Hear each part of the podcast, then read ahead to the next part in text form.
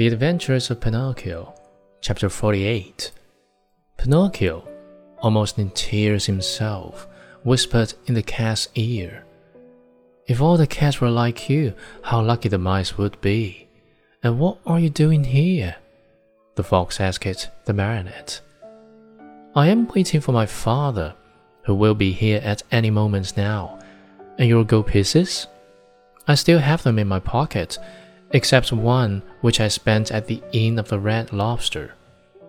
To think that those 4 gold pieces might become 2,000 tomorrow. Why don't you listen to me? Why don't you sow them in the Field of Wonders? Today it is impossible. I go with you some other time. Another day will be too late," said the fox. "Why?" "Why? Because that field has been bought by a very rich man, and today is the last day that it will be open to the public.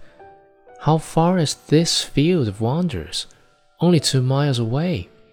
Will you come with us? We'll be there in half an hour. You can sow the money, and after a few minutes, you will gather your 2,000 coins and return home rich. Are you coming?" Pinocchio hesitated a moment before answering, for he remembered the good fairy, old Geppetto, and the advice of the talking cricket.